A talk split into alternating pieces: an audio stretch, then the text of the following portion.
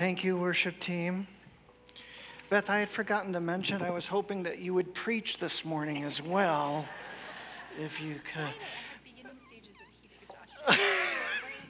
okay, now we, much grace. This is a place of grace. There's a, a couple that I met. We were uh, church planting in Chula Vista, Southern California. And uh, we'll call them uh, Teresa and Desmond. And uh, they were, they had come to the church plant. We were just this little church start, maybe uh, 30 or 40 folks at the time. And uh, he came, and we were so excited because he was a drummer, and we didn't have a drummer. So we got him right in, and he started coming. And yet, Teresa, um, she would only come maybe once a month or every couple of months. And so eventually we connected with them, um, had them over for dinner, and found out that it was a pretty painful story that uh, Teresa and Desmond had been through. They had one child, and she was a very gifted and called individual in terms of the church. There was another church, another denomination. The pastor had kind of reached out, brought her in. She was supposed to be kind of that number two person. And then I don't know all the details, but it went south really fast. They, they moved across the country, things didn't work out she was let go and disillusioned in her faith, in her calling, all of these things. And it had been a number of years ago since that happened in Chula Vista. She had gotten another job, he was working as well. And there was just this sense of desolation, of sadness, of brokenness within her. And um, as she shared, you, you could feel the disappointment, uh, disappointment the, the disillusionment, and so forth. And yet, because it had been a couple of years, I, I tried to gently press into when's the time you, you start rebuilding? Start inviting God's renewal in your life. You see, Desmond had talked to me he said, There's been this long depression and pain. And he had communicated that there was this resistance to move forward. It had been a number of years. And so, as I tried to, to gently push in, there was almost no responsiveness, no desire to rebuild and renew. Unfortunately, this is not a very good story. It doesn't end well. But they remained in that very, very difficult place. Desmond remained disillusioned with his marriage, with her life, and eventually he couldn't take it. He met someone else. And I joined Teresa in trying to get him to make a different decision, a godly decision. Um, she started to rebuild her life at that point. And Desmond said it was too late. He was too devastated. I've carried that story with me for a long time and wrestled through was there something I could have done pastorally? Was there a difference or a word or an invitation that could have made a difference, that would have invited Teresa to embrace God's renewal and restoration.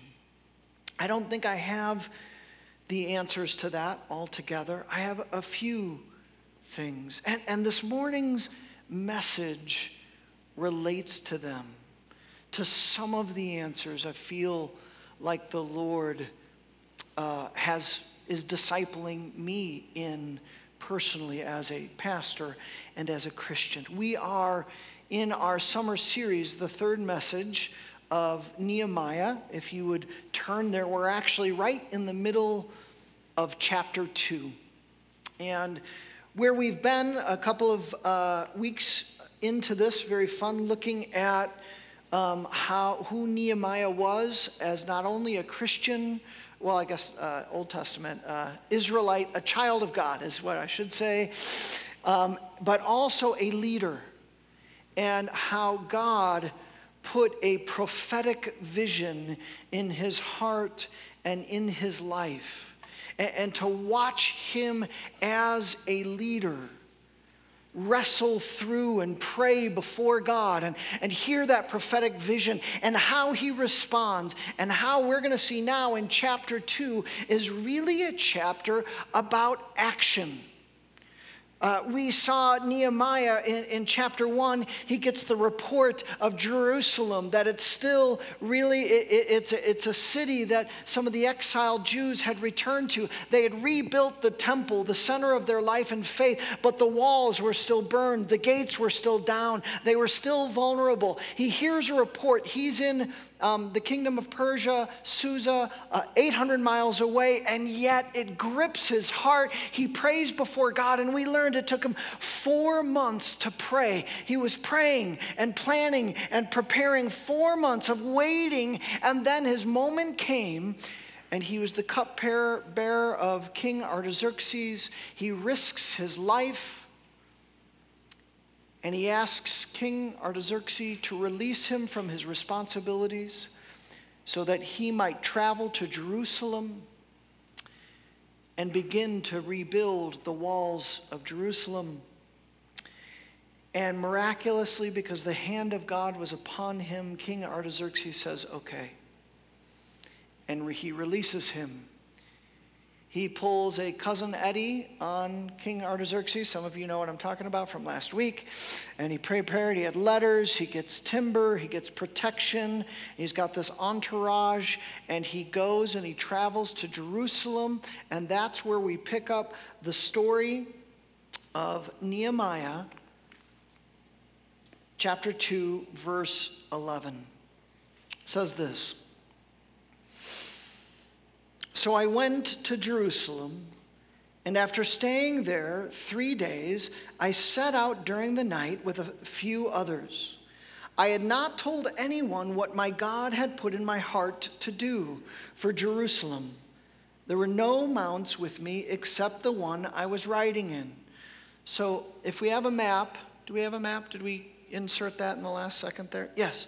So he goes from Susa 800 miles, travels to Jerusalem. He's there. He arrives, and now he's going to start looking at, in the evening, he's going to start touring probably um, mostly around the southern part of the city of Jerusalem, and he's looking at the devastation that is there. Verse 13 By night I went out through the valley gate toward the Jackal Well and the dung gate, examining the walls of Jerusalem, which had been broken down, and its gates, which had been destroyed by fire. Then I moved on toward the fountain gate and the king's pool.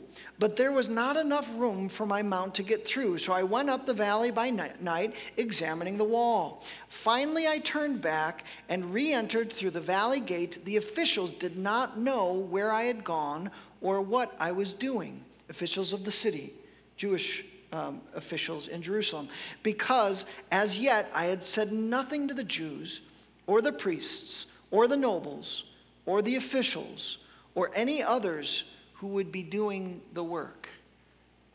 It already planned who would be doing the work.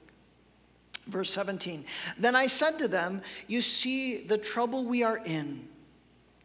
Jerusalem lies in ruins, and its gates have been burned with fire. Come, let us rebuild the wall of Jerusalem, and we will no longer be in disgrace. I also told them about the gracious hand of my God on me and what the king had said to me. Chapter 1. They replied, Let us start rebuilding. So they began this good work. But when Sanballat, the Horonite, and Tobiah, the Ammonite official, and Geshem, the Arab, heard about it, they mocked and ridiculed us. What is this you are doing? They asked. Are you rebelling against the king? King Artaxerxes. I answered them by saying, The God of heaven will give us success. We, his servants, will start rebuilding. But as for you, You have no share in Jerusalem or any claim or historic right to it. So I think it's fascinating to look at this story from the perspective of the first several days. How Nehemiah, this leader, He's anointed by God. He feels God's call. He's given this prophetic vision for God's kingdom and specifically for Jerusalem. How he responds and what he does and the decisions he makes in the first several um, days that he arrives in Jerusalem. Did you notice that Nehemiah, even though he apparently is this man of action, he's taken the bull by the horn. And so he takes the risk. He goes before the king. He gets all of the material. He's got the letters. He's got the timber. He's got protection. He's got all of this. He's a rise to Jerusalem. And do you notice what he does right when he gets to Jerusalem?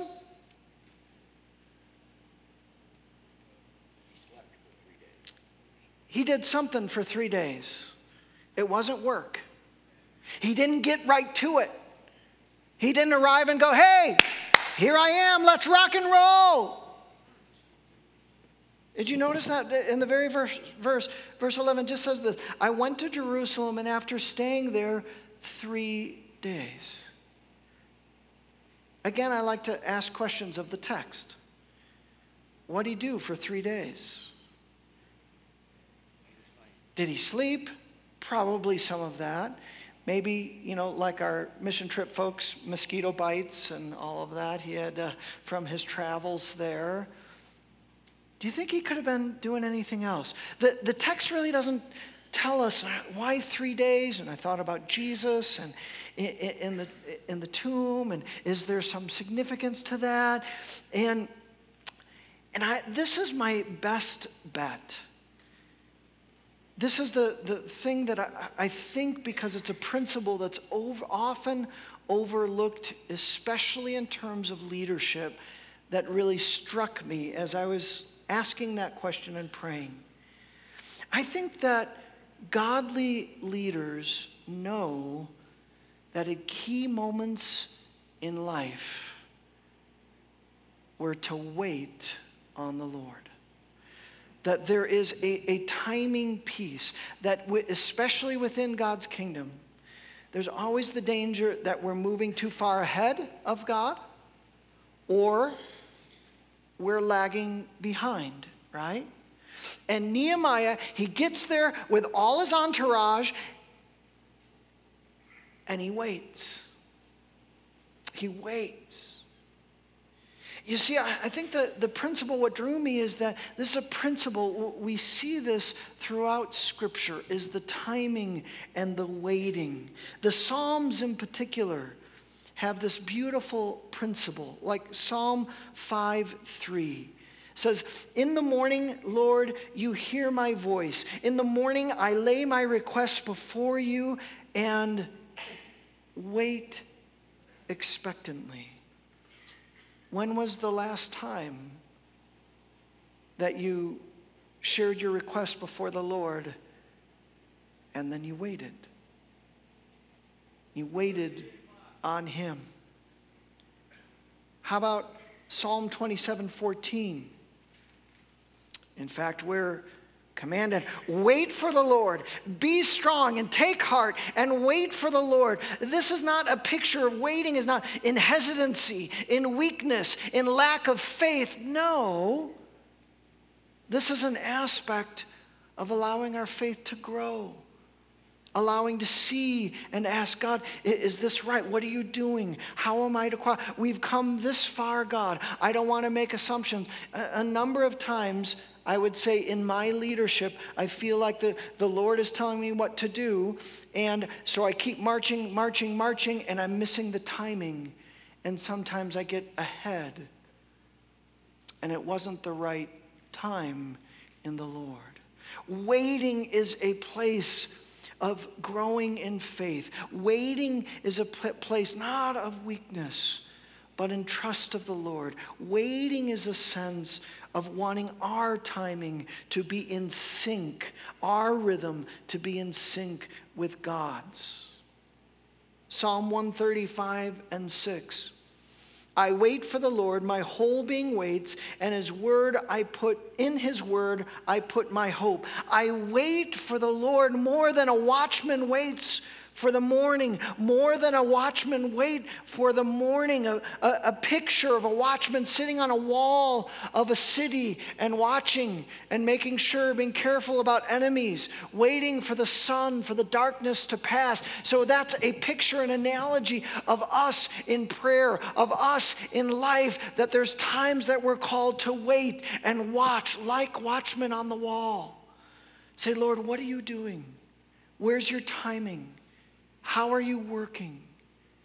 And allowing Him to disciple us in that moment. But a young adult, he's, uh, he lives in a different state. I'm, I'm somewhat of a, a spiritual mentor to him. I, I, love him. He has a great heart for Jesus. Um, and uh, he was working a job and he heard a pastor, and I, it was a good message. The, the pastor was sharing about um, redeeming work and stepping into your destiny. And if you're working a job that is unfulfilling, if you're working a job that you don't feel is from the Lord, if you're working a job that is not building His kingdom, enabling you to build uh, His kingdom, then you should find that new job that is God inspired, that is called, and step into that. He created us to work. He wants to redeem our work. He wants us to, to work for His kingdom in whatever job we have, but how he, has He knit you together? And this young adult was like, Yes. And so you know what he did? He quit his job. And lo and behold, he could not find another one for a super long time. And as we process this together, I said, you know, give me a name so I'm, I don't want to share his name. James. I said, James, I said, listen, if you would have processed with me just a little bit, can we talk about a principle of waiting? It's good what this pastor was sharing. But sometimes you say, God, I, I believe this is from you. This is a stirring. You're directing, you're guiding. And so you wait in prayer. By the way, there's another principle. It's much easy, easier to get a job when you got a job. We would have talked about that principle too, right? Right? And you pray about opportunity and, and all those things.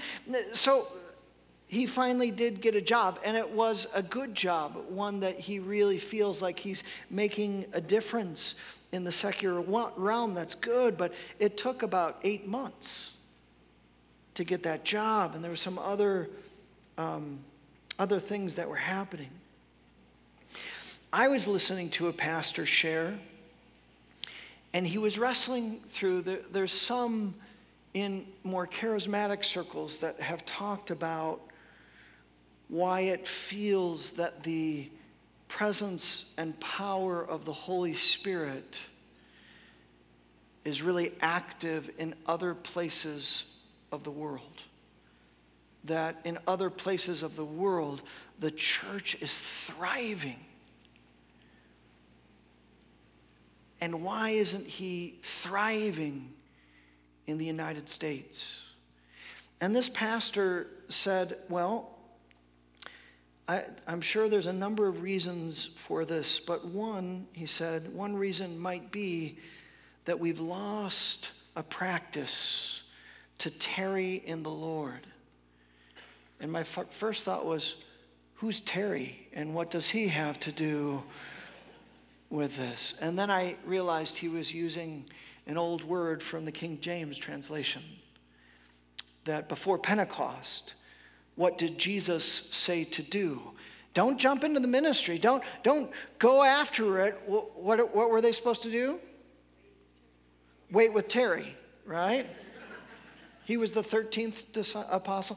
No, no, no. They were, they were to tarry, they were to wait, they were to pray for God's resources and renewal. That, uh, apply that personally. Is, is there a thing that, that God is calling you to action? Is there a stirring that He's got? And, and maybe you've known that, but, but you've not waited in the Lord. You've not said, God, I, I, that is too big for me. I can't do it on my own strength, my own resources, who I am. I need you. And God, that doesn't matter. Help me, Lord. Help me to see. Lord, build my faith. Help me to trust you in that. Friends, I, I think sometimes we're not living the life that God has called us to live because our, our vision for our lives and how He wants to use us is far too small. Or, or that we've never heard the sense of destiny. We, we've never understood that God is not a God about depression and pain and sorrow. He's not saying, I want you to wallow for a really long time in that devastation. No, there's a process, there's a time of waiting, but also there's a time he's saying, you know, I'm at work. I'm restoring every life in this world. I'm restoring my church. I'm restoring every nation, and I'm inviting you to be a part of this great restoration project. Whether it's thousands of years ago with Nehemiah and restoring Jerusalem at that time, whether it's your marriage, or, or whether it's relationships, whether it's your career and your call, whatever that is, God's will and plan is about restoration and renewal. And yet, I, I think there's a, there's a spiritual blindness at times, or a spiritual lethargy that, that's that's just not vibrant in our lives in every aspect relationship, career. One of the, the best things we can do is receive God's prophetic vision as Nehemiah did for our life in whatever aspect, and then wait and pray and process this with the Lord. Now, Nehemiah waits for three days, but then you notice he jumps into action. And most of this, uh, most of this chapter is about him uh, on a mount for a while and then walking in the night. He, he's uh, maybe creating intrigue of the, the leaders, but he's looking at the devastation. He's looking at the job to be done. He is seeing exactly what is going to need to take place for them to build uh, Jerusalem back and bring safety to this. Look at verse 17. So he travels, and then he says, he gathers the people, assumingly, and, the priests, and the nobles, and the leaders, the political leaders, and he says this in verse 17 You see the trouble we are in. Jerusalem lies in ruins, and its gates have been burned with fire. Again, I believe Nehemiah is uh, modeling another principle of godly leadership. And this is godly leaders do, do their research, but especially, go to the next slide, um, clearly state reality clearly state. He doesn't sugarcoat. He doesn't pull any punches. He looks at the devastation. He doesn't say you know it's going to be okay. I, I, think we're all right. God's got us. We're good. No, he calls the people together and say, "This is bad. We are vulnerable. The walls, the gates, we're down." I was at a, a leadership conference course, with a resistant heart. I've confessed that and coming over that. But I was at this leadership conference, and there's this leader that made a point that has stuck with me. Um, uh, the, the is retired under some questionable circumstances, so I'm very disappointed um, about that. But he still has uh, some of the principles that he has shared, Bill Hybels, have been very significant for me. This is one of them. He talked about the principle of godly leaders having a holy discontent. A holy discontent. He called it the Popeye moment. Using Popeye's language, that's all I can stands, I can't stands no more. That God works in the midst of a holy discontent. That sometimes God wants to call us to action. Not to sweep things under the rug, but he's saying, Yes, this is bad. Yes, this is broken. Yes, this aspect of your life lives in ruins. Would you allow me to stir up that holy discontent? I'll tell you what you need to do. I'll give you the resources to restore, but you have to feel it. Nehemiah felt it. He felt the disgrace.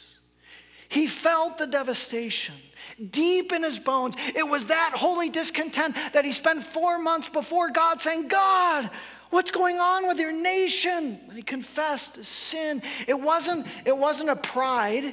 It didn't lack humility. He was confessing too. I realize this, that part of my, my father and my, I'm part of the people, we've done this, and yet he had this. This is not okay. What are you going to do about Jerusalem, God?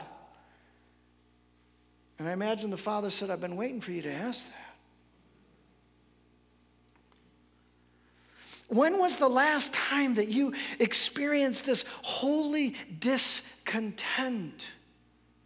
in some aspect of your life and allowed the Spirit of God to stir you into action. You know, if you look at some of the, the godly leaders, Old and New Testament, you see this principle of holy discontent. Think of Moses. His Popeye moment, if you will, was the enslavement of God's people. God had to convince him that he was the man to do something about it. But it was this holy discontent with the slavery, how the Egyptians were treating the Jews. Think of King David. Well, before he was king, shepherd David. And he saw who? Goliath on the field, and he was raging against God and God's people. What was David's holy discontent? This is not right. He is dishonoring the one true living God and his people. I don't care, I'm a, I'm a little boy. God's to show up and do something, right? It was that holy discontent. Think about the prophets, especially like Isaiah and Jeremiah, the lack of holiness and righteousness and reverence of God's people that drove their ministry, that drove their words. They were saying, This is not right, people. thinking of the story of, of Mother Teresa. Did you all know that she wasn't born a saint? You know what she did before she became Mother Teresa, essentially? She was a geography teacher, a Catholic high school in Calcutta. You know that? And she would walk to class every day. And, and, and she would see the, the, the devastation uh, of the people on the streets, the, the deplorable conditions, and it wounded her heart. That was her holy discontent moment. She eventually would connect with former students and say, This is not okay. You'd see the hospitals rejecting those who were dying, and they were literally dying on the street. She was saying, This is not okay. She prayed, God, what are you going to do about this? And I imagine he said, I've been waiting for you to ask. This holy discontent. Think of Jesus. Do you think holy discontent was a part of his ministry at all? I'm guessing a yes. You know, it's fascinating. Hundreds of years after Nehemiah, Nehemiah, we we read he's, he's touring the city, he's looking at the walls, and they were devastated. And we're going to see how they begin to rebuild. And then over the several hundred years between Nehemiah and Jesus, they were going to build the temple and, and, and, the walls and the city of Jerusalem, and especially the temple, was going to be built up gloriously. And the, and the temple in Jesus' day was incredible, the amazing. It was a wonder. And yet, Jesus, in somewhat of a tour of Jerusalem, said this Jerusalem, Jerusalem, you who kill the prophets and stone those sent to you, how often I have longed to gather your children together as a hen gathers her chicks under her wings, and you were not willing. Just like Nehemiah, Jesus would lament Jerusalem, but not because of the, the bricks and the mortar. Why?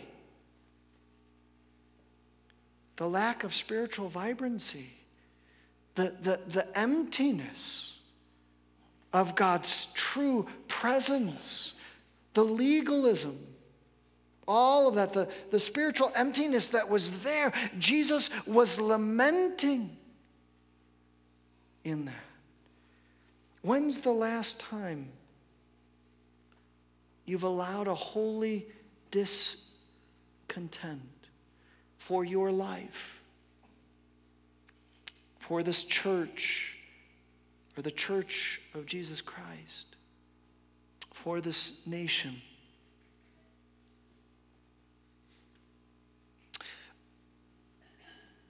Seven year vision, you guys hear me talk a lot about that. Do you know that there is a holy discontent at the heart of the seven year vision? Do you know that? I can't let go of it. Maybe God's allowed this for a super long time. But, but there's a holy discontent in the lack of life transformation daily in this church and the church of the United States. The, the lack of true spiritual formation that's taking place. There's another holy discontent. I would just call it sacred friendships. That I believe our friendships and our connections with one another in community should look like, be unlike any other friendships and relationships on the face of the earth, including our biological family. That the unity, the love, the sacrifice, the prayer, the care for one another. There should be this sacred element to it. That that should be the heart of our testimony and evangelism. I have a holy discontent for this church and the church in the United States. One other holy discontent is a, a thoughtful and spirit empowered witness and testimony to this broken world. That's about the kingdom of God and about restoration. That's not about judgment and condemnation, as so often the church is about, but is about healing and restoration and renewal Am I giving it to you too straight? No. Am I stirring some holy discontent in you? Yeah. I really want to. You know, I, I felt the Lord was, was directing, thought I, would be a, a little bit, talk about our nation a little bit. But I felt like I'm supposed to talk about the state of the Church of Jesus Christ in the United States. And, and this is part of what's stirring in me. Some of you know that we're part of a denomination, the RCA, and we have a sister denomination, the CRC. Do you know that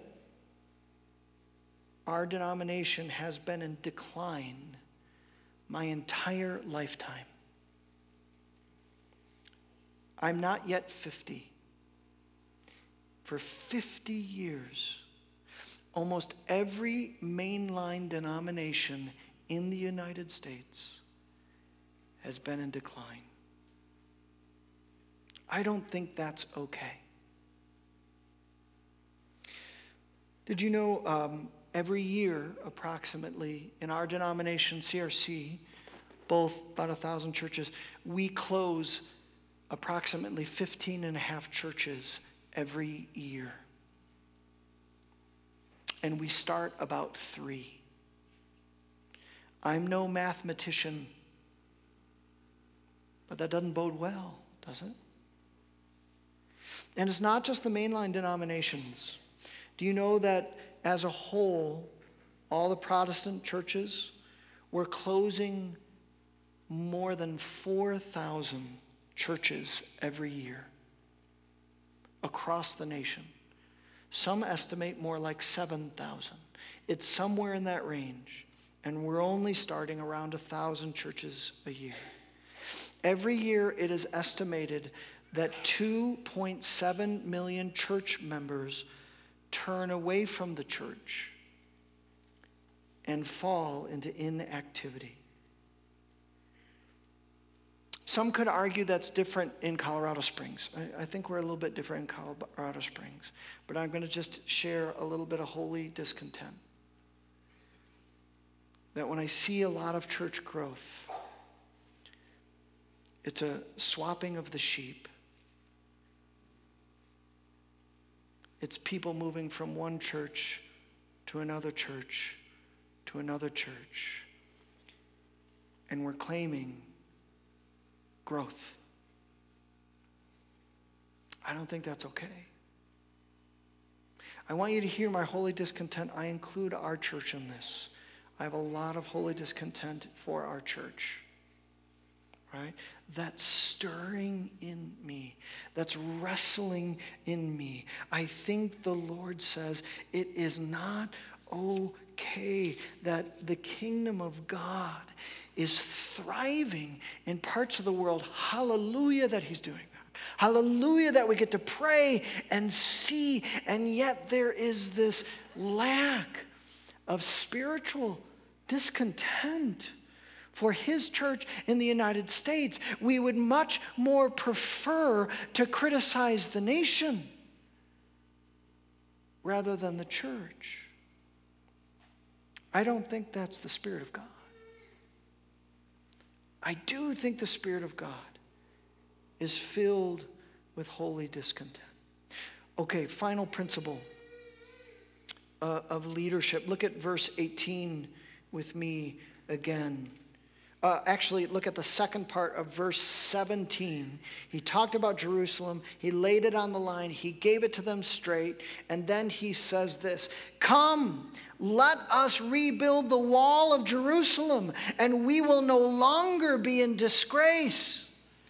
He Nehemiah, at the key time, he waited. He wanted to be in the timing of the Lord. He looked at the devastation. He was real. And then he stands before the people and he says, Come, Let's do this together. Let's trust God. And then he goes into a little bit of a testimony of God, how God's hand was with him before the king and getting all the supplies here, that he's there. And he says, Come, would you join me in serving God's kingdom in this way? I know this is a shock to most of you that I thought of a video clip. But it's only 45 seconds, so we'll do it real quick, right? It's a recent movie on a, very old events. It was uh, Winston Churchill in the darkest hour, and Nazi uh, Hitler's uh, was moving across, and, and the Western Europe was falling, and you had some people advocating peace, peace, peace. And Winston Churchill was, in some ways, a lone voice saying, No, this is not okay. So he stood before the House of Commons. We're just going to give a part of this speech. We shall not flag or fail. We shall go on to the end.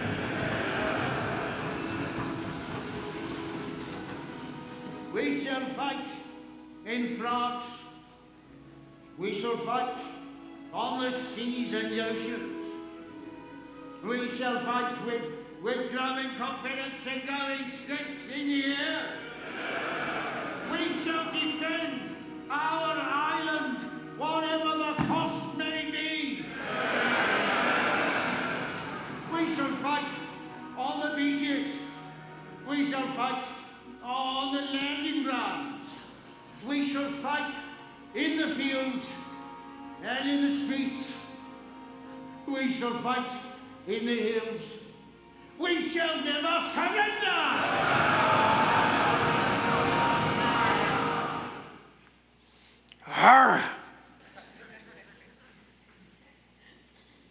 But he was facing evil. He was facing darkness, and he says, Get out of this lethargy, get out of this immobilization. We need to act.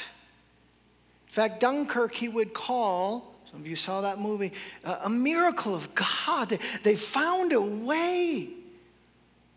The victory was theirs. I was reminded of Joshua, when he was saying to the, they were just about to take the nation, uh, uh, the, the promised land, which included Jerusalem. And Joshua said to the Israelites, he said this, How long will you wait?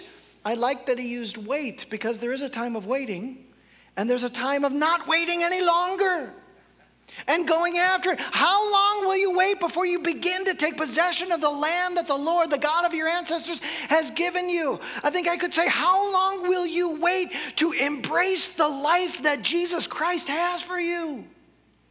How long will you wait to embrace the best aspect of kingdom life, which is intimacy and walking with the Lord Jesus Christ. That we get to walk with God personally, one on one. Are you kidding me? How long will you wait to step into that? How long will you wait to press into sacred friendships with one another? How long will you stand back? How long will you wait? Inspired by God to share the gospel of Jesus Christ with our neighbors, our friends, our coworkers, and our families. This best message, this restoring message in all the world. God is inviting us to share. And I think he's saying to this church and the church in the United States, how long will you wait to step into this beautiful life? I, I wish I was a more mature and spirit filled pastor with Teresa and Desmond. I wish I, I could have given a little bit stronger of a challenge to Teresa. Teresa, how long will you wait? Do, do you see your, your husband is, is struggling and unsatisfied? Do, do you see this is affecting your personal life, your physical health? When's the time? It, has been a number of years. How do you press into renewal and rebuilding and restoring your marriage? Because you know that's God's will. That's what God is doing. That's God's desire for you. Friends, what aspect of your life is He saying, maybe you've become far too comfortable? Maybe you've allowed fear to suppress what you know God is saying to you. Maybe you've remained at that job that is not life fulfilling, that isn't part of God's kingdom work, and yet you've allowed fear to stifle.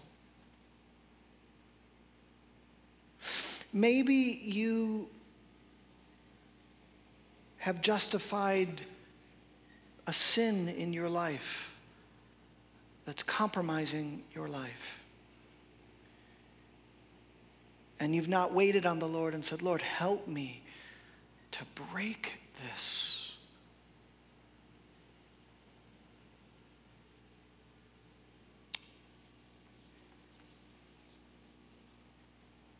Let's pray.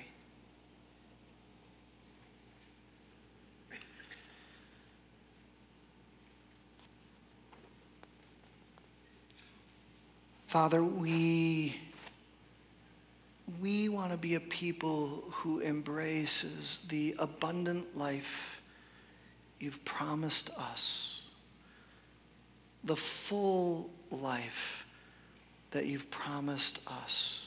We want to be a people that, that, that steps into your kingdom in the here and now, that's not just waiting for your kingdom someday we'll get to be with you. But today, we want to be with you now. Lord, help us.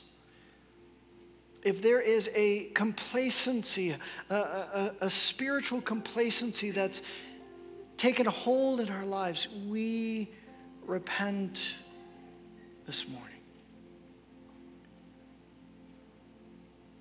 Lord, as we come and prepare for the table, Lord, if there is an unrighteous attitude, maybe it's judgmentalism towards this, this nation or to other people. If there's any unrighteous attitude that has, has gripped us and is dominating our lives, Lord, we ask for forgiveness. Lord, there's some of us that have been gripped with disappointment and bitterness, and we're still angry at you, and it's been years.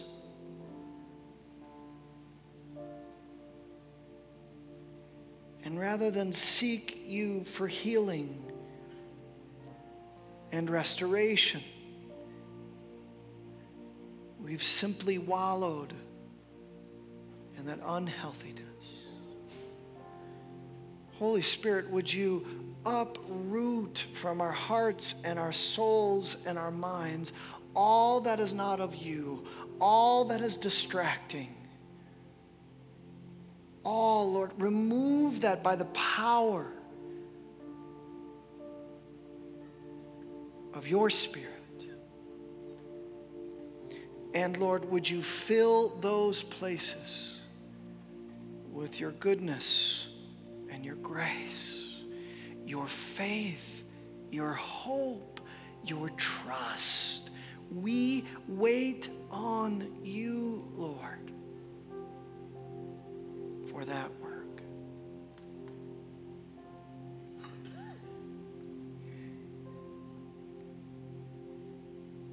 I'd like to invite the elders forward. we few of you that are new to the congregation, we have a station for each section of chairs.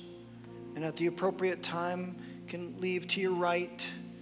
Come and take the elements, but hold on to them and return to your chair to your left. And we like to take all the elements together. We'll do that. It was the night that Jesus Christ was betrayed. That he took the bread after he blessed it, gave thanks for it, he broke it. And he said, This is my body, which is broken for you. Do this in remembrance of me. Do you realize that's at the heart of the sacrifice of Christ? He was broken so that we might be made whole. He was broken so that we might rebuild faith and life, that we might be restored. That's how the kingdom of God works. In the same way, after dinner, he took the cup and he blessed it and he said, This is a new day, a new covenant, which is in my blood. In essence, he was saying, I'm offering you a new life. No longer isolation. No more separation from your God. No more enslavement to sin. No longer purposeless and chaotic living. He was saying, I give you a new covenant, a new relationship with God and a new life in Christ Jesus. Now. Now. Friends, all is ready. If you are a follower of Jesus Christ, if you have committed your life to Him, then would you come?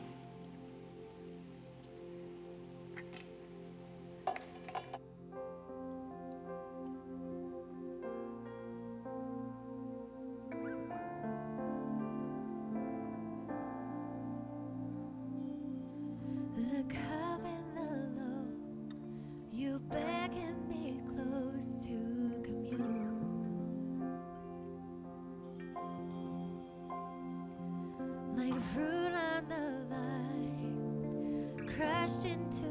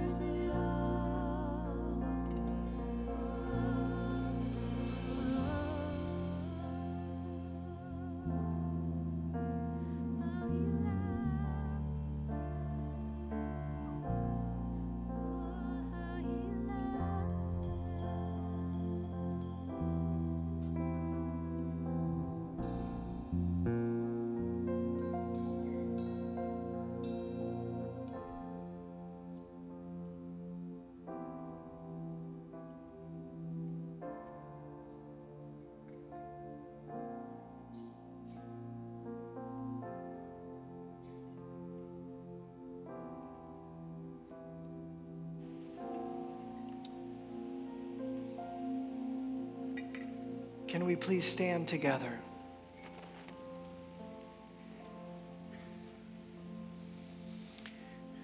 This incredible dynamic of the kingdom of God. It's through His brokenness, it's through the shedding of His blood that we are made whole, that we are made full in Jesus Christ. Take, eat, and drink.